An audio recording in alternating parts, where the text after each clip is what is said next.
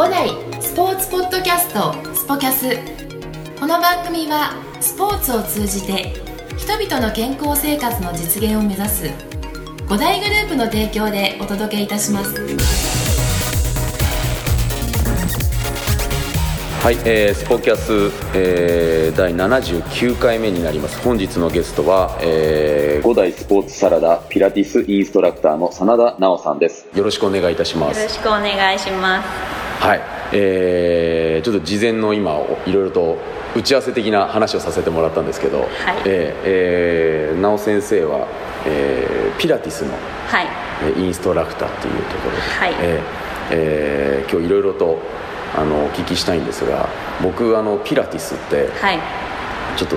全くの無知というかそういった状況で入らせてもらってて、は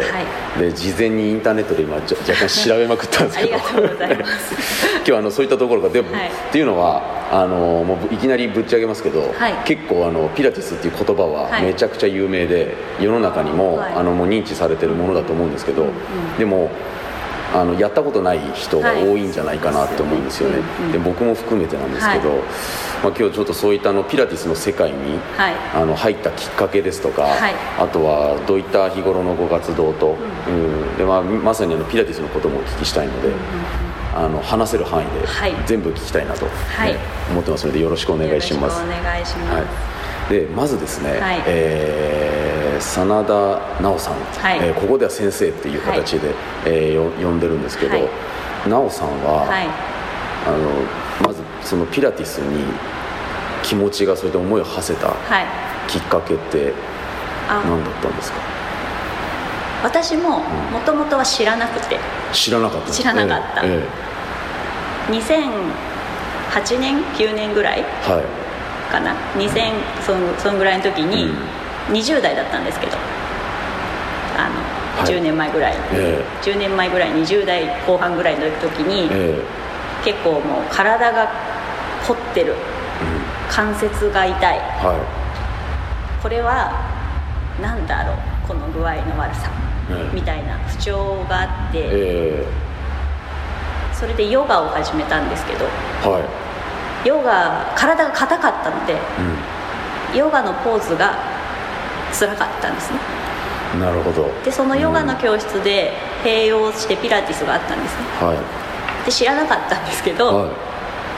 い、受けられるから、ええ、受けたら、ええ、自分の体にはこっちの方が合うなと当時の私は思ったんですね、え。ー、それで、うん、それを続けていったら、まあ、とりあえず体の不調が治ったので、まあ、すごくいいなと思って、そこからですね。そこはまず自分があの習ってみようっていうところで、はいはい、そのなんか興味持ったのは、はい、あれなんですかヨガが、はい、体にいいかなっていう感覚で行ったんですか？あそのまずちょっとね、えー、真面目なんですよね。あの性格はあ自分で言うのもなんですけど、あのねなんか関節とかが痛いことがもう仕事しながらすごい気になりすぎちゃって、えーなんか解剖学を勉強したいって思い出しちゃったんですね。そうそれで会社のパソコンで、本当はもう絶対良くないと思うんですけど、はい、もう解剖学の筋肉とかこう調べ出して、えー、でなんか教えてくれるなんか習い事じゃないけど学校みたいなとこ通いたいなって思って、はい、そういうの探してたら、はい、ヨガの養成コースっていうあのインストラクター養成コースっていうのが、えー、だとなんか、解剖学のこう座学が学べますみたいなの結構出てきたんですね、はい、だからヨガもそんなに興味もなかったんだけど、その解剖学をなんか、私はどうしてこんなになんか筋肉や骨に関して、あの辛さを感じているんだろうっていうところから そのだからその解剖学が知りたくてヨガを始めたんだけど、まあ、ヨガもすごく素晴らしいものだとは知ったんだけどその当時の体としてはピラティスの方がリリハビリから来てるということを知ってそうそうそれで、はい、そんな感じでだからあそうなんですね。おかしいでしょ？すごい面白いです うん。なんか意外ですね。なんかそういったところえー、なんかそんな、あのー、まあ、意外って言ったら失礼かもしれないですけど なかなかそこに思いを馳せる人の方が少ないですよ、本当ですか、そうなんか結構スポーツとかを若い頃とかさ子供の頃とかずっとやってきていたから、体をこう考えながら動かすみたいなのはこうずっとやっていったけどなんかこう、だけど不調が起こってしまったから、そういうところでこうきどうして筋肉筋肉なのか骨なのかみたいな。そうそうそうそれは何ですか？あの例えば、はい、あの学生時代に、はい、あのスポーツを、なんかずっとこうやって何かやってきたっていう経験とかはあるんですか、あずっとっていうか、うん、ちょいちょい変わってるんですけどあそうなんですね、え大学の時に社交ダンス部に入って、え。ー社交ダンスって結構やっぱ体の使い方がすごく。そうですよね。すごいですよね。そう、うん、そこでずっとそこで結構体の使い方を考えるっていう習慣は身についたって感じがしますけど、あの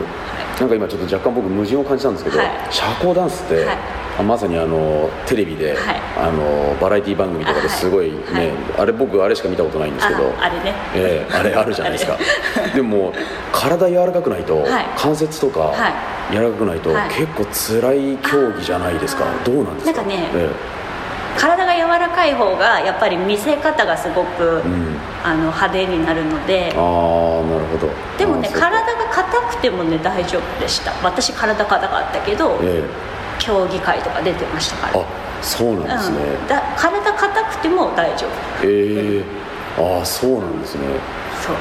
でそこから、まあ、そういった競技、はい、あの、はい、社交ダンスで、はい、まさにそういったあの結構激しいことされてて、はい。はい、であの社会人になって、でその後あのもう学生ので辞めたんですね社交ダンスっていうのは、まあ、趣味ではずっと、ね、趣味では競技会出たりしてました。あそうなんですね。現在は？現在は現在はもうあのね2年前ぐらいにまたちょっと出てたんですけどあそうなんですね。でもちょっと今は本当お休み中お休み中、うん、あでもじゃあそれは、あのまた機会があってタイミングがあればまた、うん、もうなんか結構ほら年配の方がやってるイメージもあるから、うん、なんか年齢はもう年取ってもできるものって感じなので、そうですね。今はちょっと自分のこの仕事とかそっちの方に。なるほど。じゃあそういった中であのまずそういった結構なんて言うんでしょう運動生理学じゃないですけど、はい、なんかそういったところに興味を持って、はい、でそこで、まあ、ヨガに出会って、はい、でそこの、ここ結構僕あのみんな思ってるところなんじゃないのかなと思うんですけどあのヨガとピラティスの境界線っていうんですか、ああそうね、えーそこがなんかいまいち、なんかあのなんて言うんでしょう。僕読んだんですけど、何あの僕ヨガやったことあるんですよ、はいはい、でもピラティスじゃないんですけど、はい、ちょっとそのなんて言うんでしょうあのトレーニング性が、はい、ピラティスの方が若干あるのかなっていう感じは。でも僕ヨガやった時相当トレーニングだなこれって思ったそうですね、えー、そうですよね、えー、でそこのなんか、あのー、違いっていうんですか、うんうん、えー、お互いその良さがあると思うんですけど、はいはい、どういったところになるんですかね？これは、うん、その実践されている先生によっても、えー、ちょっとこう考えがもしかしたら違うかもしれなくて、まあ、私の個人的な考えであるんですけど、なんかヨガっていうのは、トレーニングっていうよりは、心と体のこうバランスというか、それをこうなんていうかな保保つというか、はい、あのポーズを通してこう、すごくこう体のこうなんていうかなエネルギーのバランスを整えていってそれでこう深い呼吸をすることによって結果的に瞑想状態に入っていきたい。ちょっとよくわかんないじゃないですかねこの言葉で言っても。でそれになる私の感をヨガも実践してみてなんですけど、ヨガのポーズっていうのがですね非常にやっぱりねその瞑想状態に行くためのポーズを取るにはですね非常にね体がしっかりできていないと軸が取れているとか、こうしっかりこう基本的なことができていないとですねあのポーズをこう体にいいポーズとしてやるのはちょっと難しいという感じがするんですね、で結構この現代人いろいろこうブルーライトとか、はい、あのいろいろな、こう体に対する障害が多いこの社会で肩が凝っていたりとか、はい関節が動かないとか、そういうのでなかなかねあのポーズを取るっていうのはね私的には結構ハードルが高いと思ってるんです、はい、もしかしたら違うかもしれないです、うん、ヨガの先生がいや僕もかかなりあの、ずっとスポーツやってきましたけど、うん、取れできないポーズいっぱいありますね。そうですよね、えー、私もそうだったんですよね。だけどピラティスは、うんと、そのヨガで必要なこう体幹とか軸とか、この体に対する意識みたいなものを鍛える、前段階。えー、あなるほど。ヨガの前段階みたいな風な取り方私として、だからヨガの方が私としてはなんていうのかなちょっと高いものっていうか、うん、でもなんかそれって面白い考え方ですよね、うん、なんか私としてはねでも違うかもしれないけど。いやいや。あでも直先生はそう捉えてっていう形で、であの例えばそうやって今習ってらっしゃる、あの方たちに、あのどんどん例えばですけどピラティスをやってもらって、うん、でそこからじゃあ別にじゃあ次ヨガやってみようかなとか違うことやってみようかなっていうところの、まあ、いわゆるその幹を、あのしっかりと育てるっていうところの,、あの感覚でアプローチされてるっていうことなんですよね。だから結構あのダンスとか、スポーツとか、スポーツもみんなそうだと思うんですけどなんかほら体幹が必要なんでしょ？みんなスポーツって。体幹必要なんですよ。必要なんですよであとある程度の柔軟さもやっぱり必要なんでしょ？そうです。そうです。よね。だからだけどそれをやろうとしてもなんか体の癖とかいろいろなことでうまくできないみたいに結構みんななってるでみたいじゃないですか？なんか。まさにその通りですねで、うん、そのこうだからベースをピラティスで作ってて他のスポーツとかダンスとかヨガをこうもっとこう楽しんでもらいたいな。で私はこうピラティスで土台を作って社交ダンスもっと楽しみたいなっていう感じ。あなるほど。結構そうなると今まで、はい、あのアプローチしてきたその方々、はい、生徒さんには、はいあの何かしらやっぱりそういった意味合いも伝えながら、皆さんにレ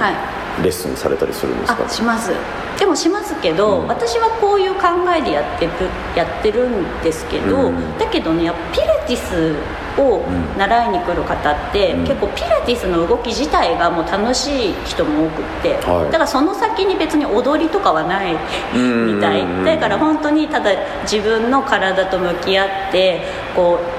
軸がある体筋力がある体を作っていくこと自体が楽しくてであとは別に普通にあの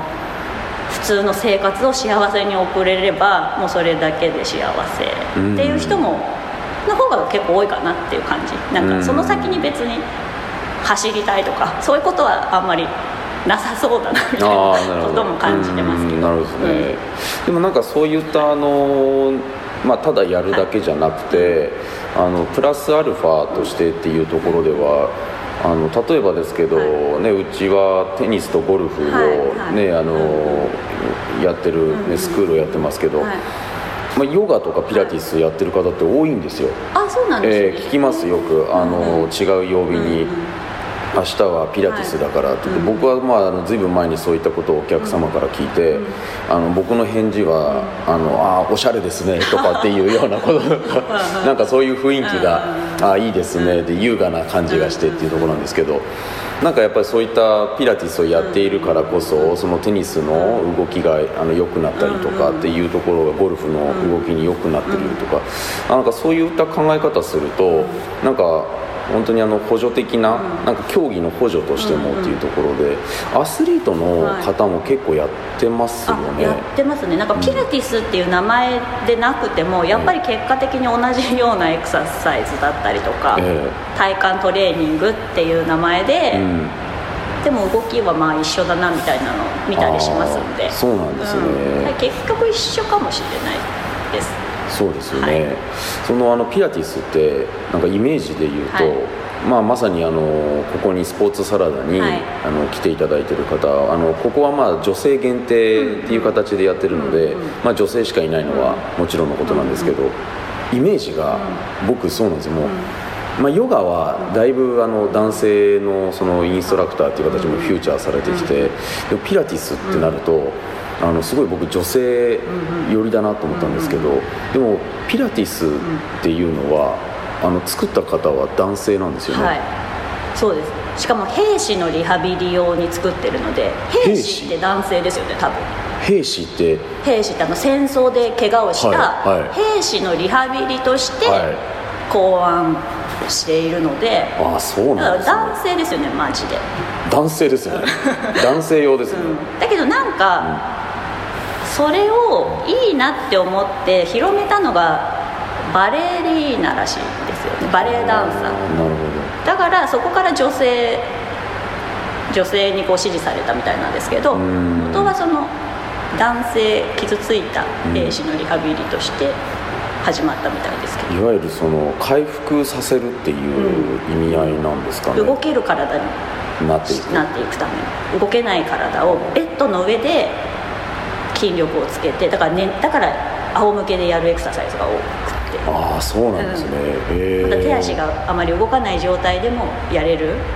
安全な体勢でやれるっていうああそうなんですね、なんかちょっと僕個人的にすごい興味湧いてきたんですけど、はい。どうなんでしょう？そのやっぱ体幹をっていうところになってくると、結構みんなあの単純に、はい。まあ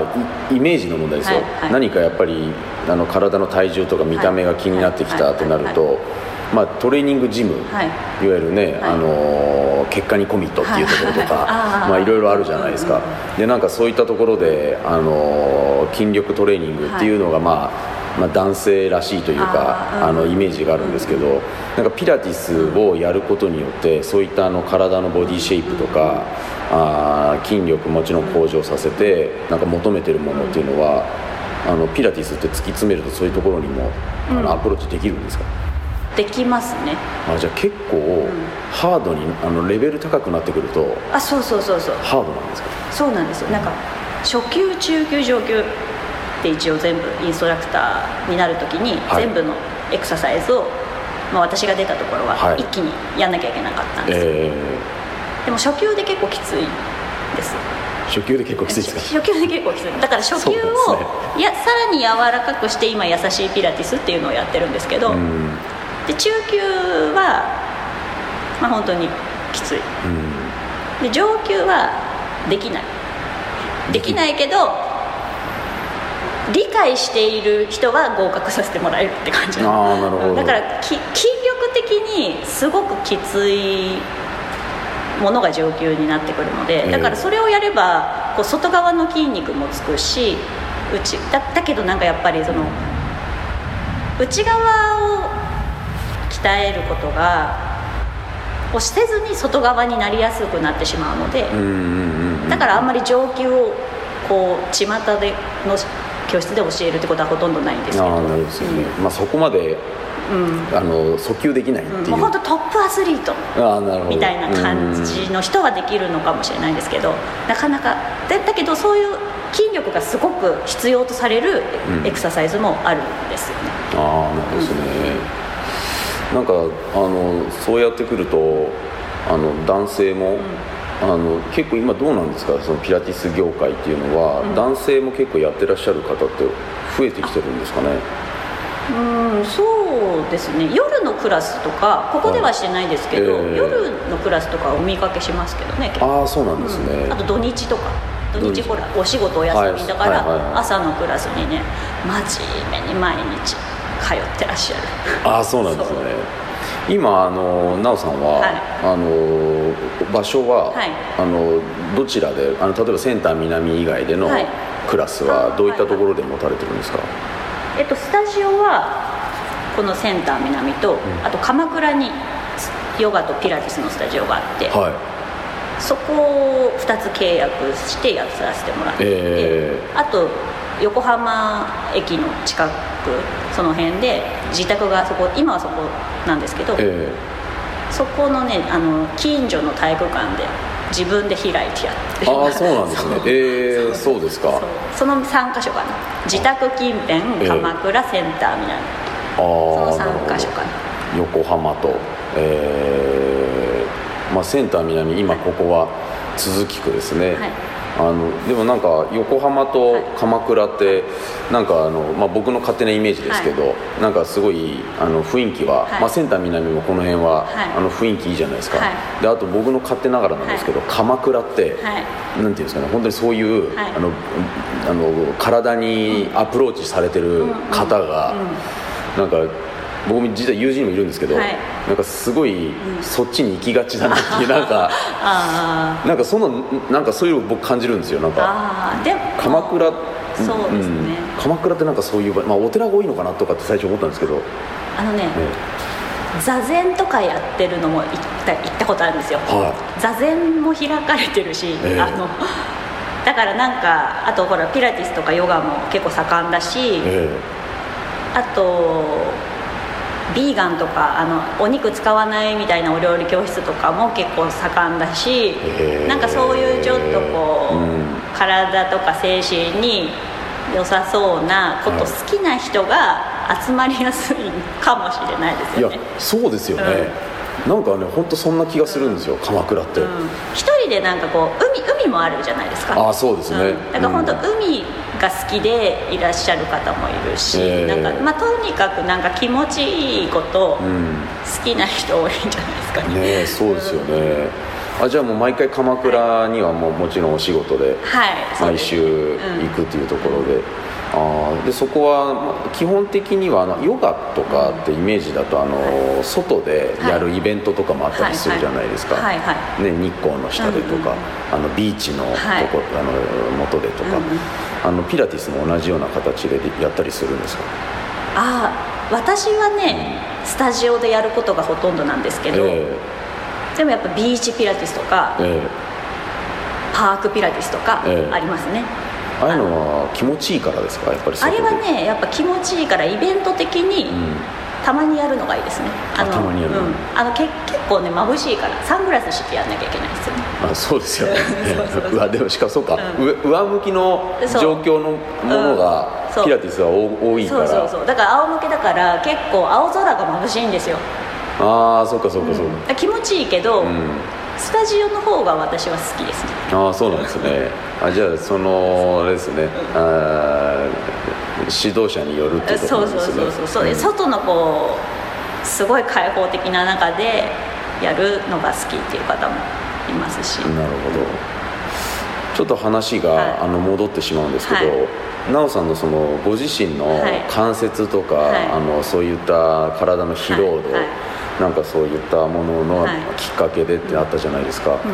あのそういうことをやるにあたってどれだけ改善されてきてるんですか？今その時に味わった悩みとかっていうところっていうのは、今はどうなんですか？ご自身でやられてて。これがですね、えー、面白いんですけど、はいもう100%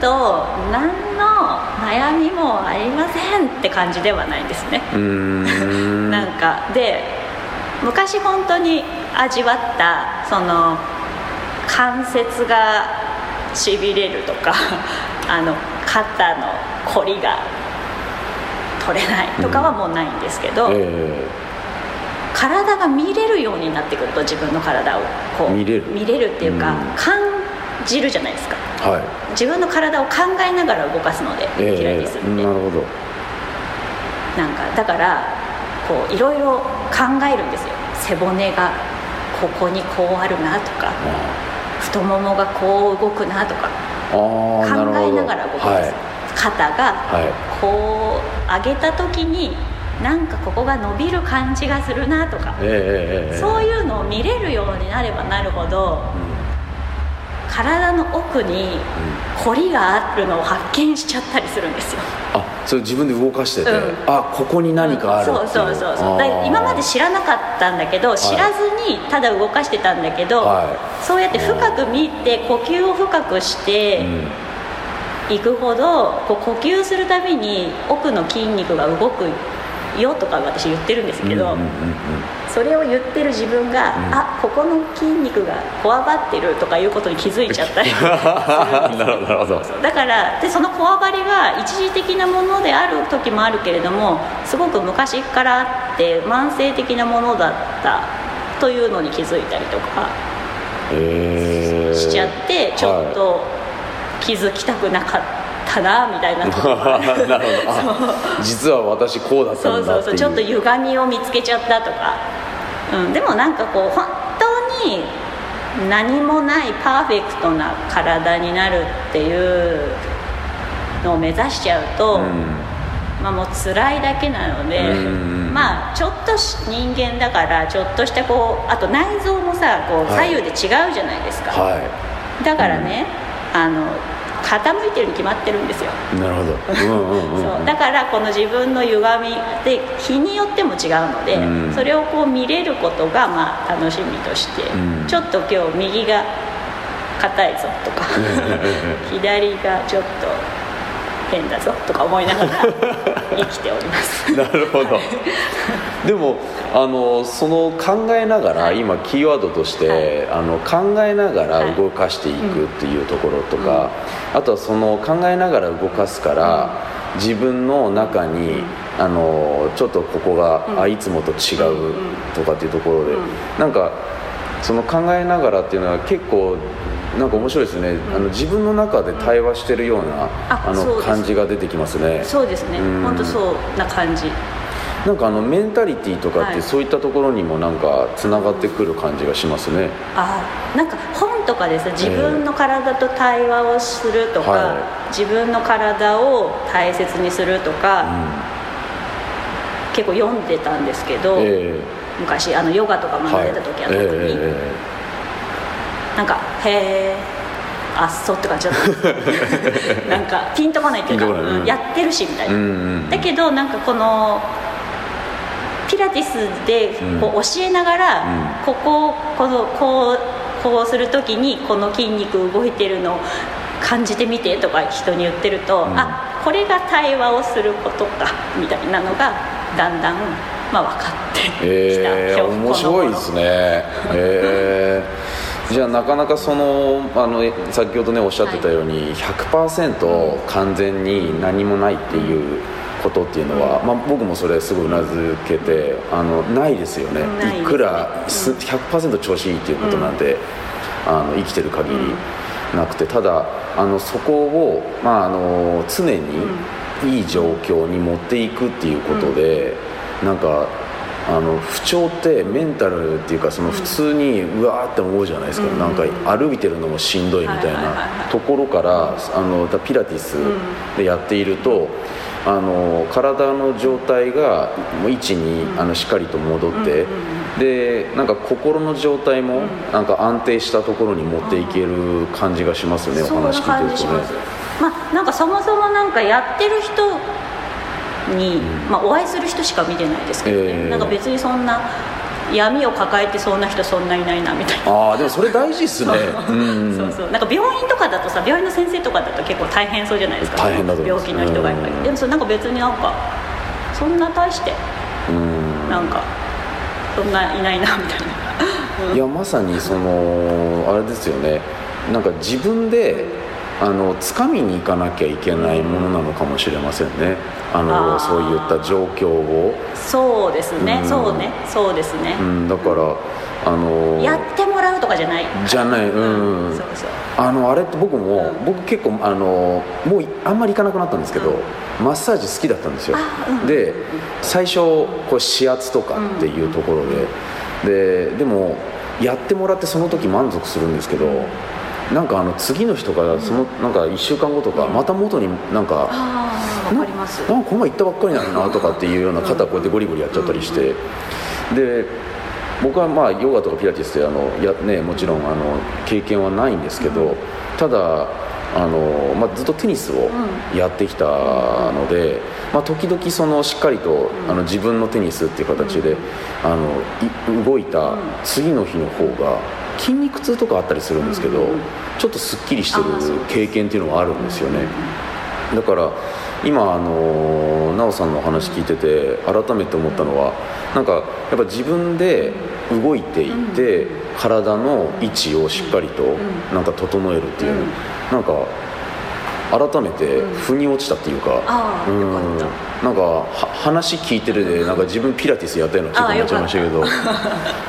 なんかそこっていうのが前にもあの美奈子さんにですね、お話聞いた時に、やはりあの途中から後天的に、あのあのな世界に入られてっていうのを聞いたんですけど、奈緒さんもその自分で、あのなんか感じていたものが、あの何なのこれっていう。そうですね、えー、で今そのそれを、あのインストラクターとして世の中にこうやって伝えていきたいっていうふうになったのって何でなんですか、最初は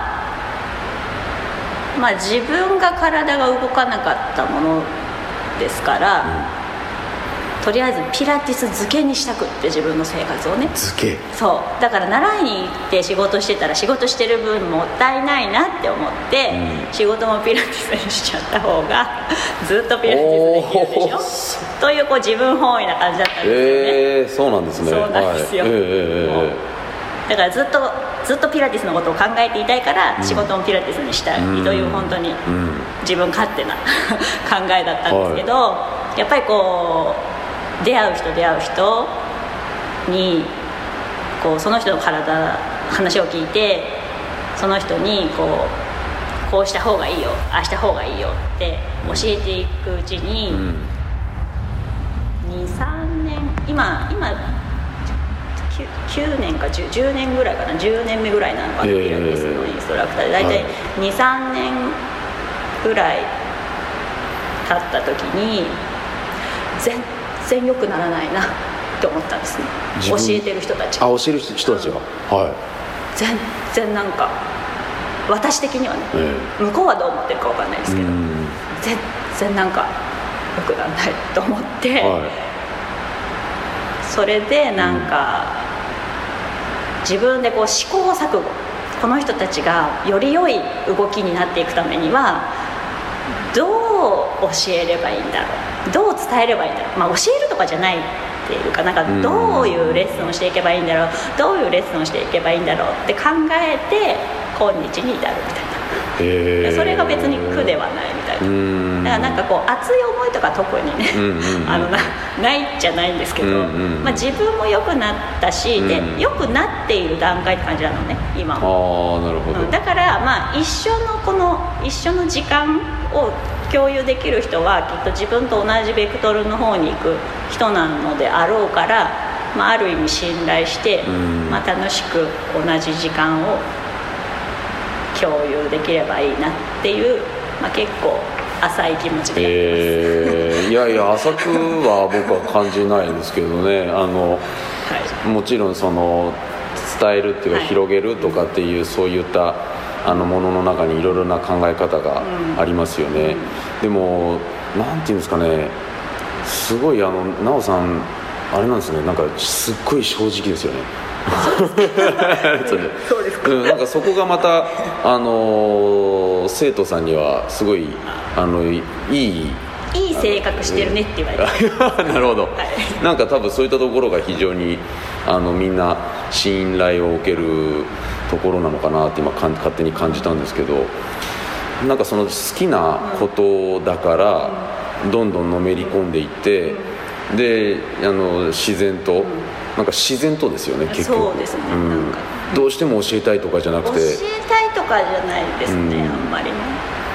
でどうしても伝えたいとかっていうことでもないんだけど、気持ちよければいいって感じ、うん、でみんなと一緒にあのこういう世界で楽しもうよっていうところですね、なんかあの僕の勝手な言い方ですけど、はい、今の時代の人ですよね。あそうですか、うん、なんかそのこうしなきゃいけないああしなきゃいけないっていうことではなくて、でもあの根本的に、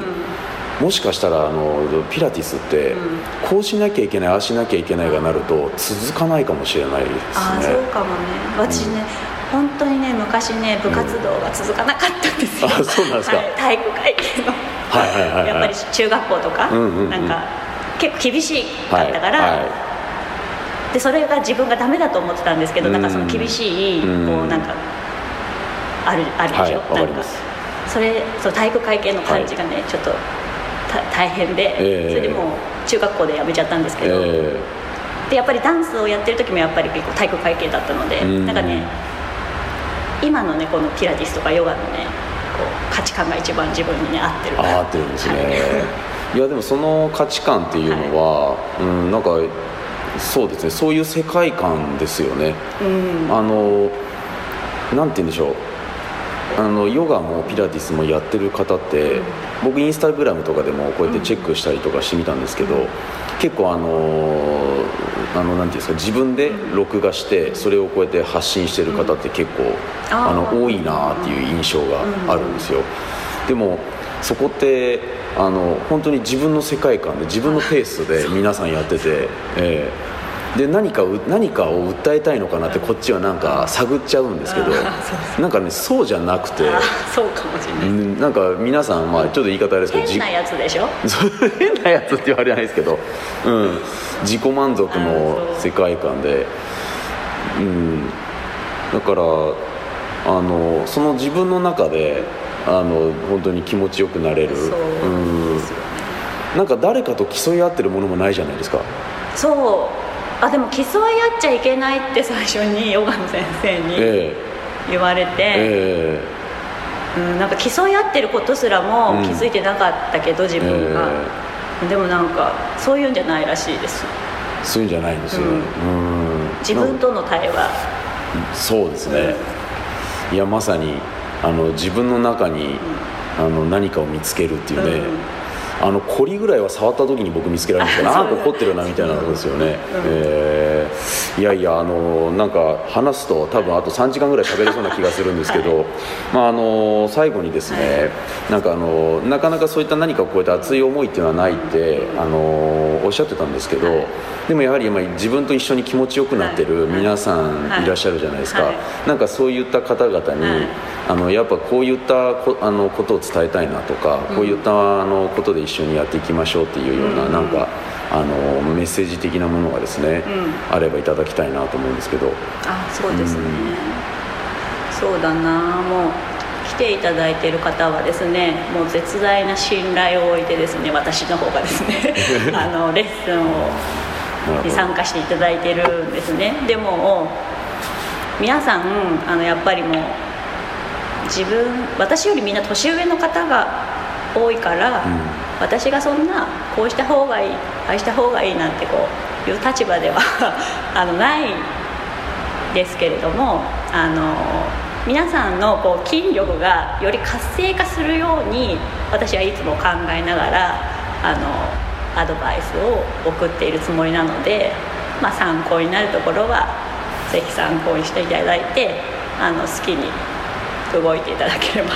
幸いです。はいありがとうございます。あの本当に今日はあの直先生の人柄がよくあの出たあ。のよくわかる、はい、あのお話で本当にありがとうございました。こちらこそ、えー、あのこれをですね、はい、聞いていただいた、まあ、リスナーの、はい、これリスナーってどれぐらいいるか聞きました？あの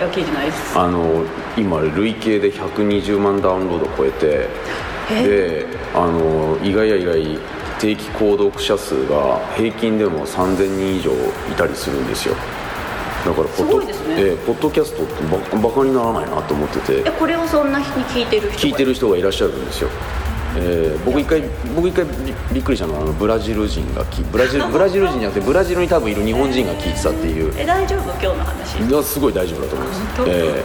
ー、というあの本当にこんな柔らかいあの奈緒さんの、えー、お話いただきました、はい、えー、皆さんピラティス、えー、僕もやってみたいと思います。やってみましょう。ありがとうございました。どうもありがとうございました。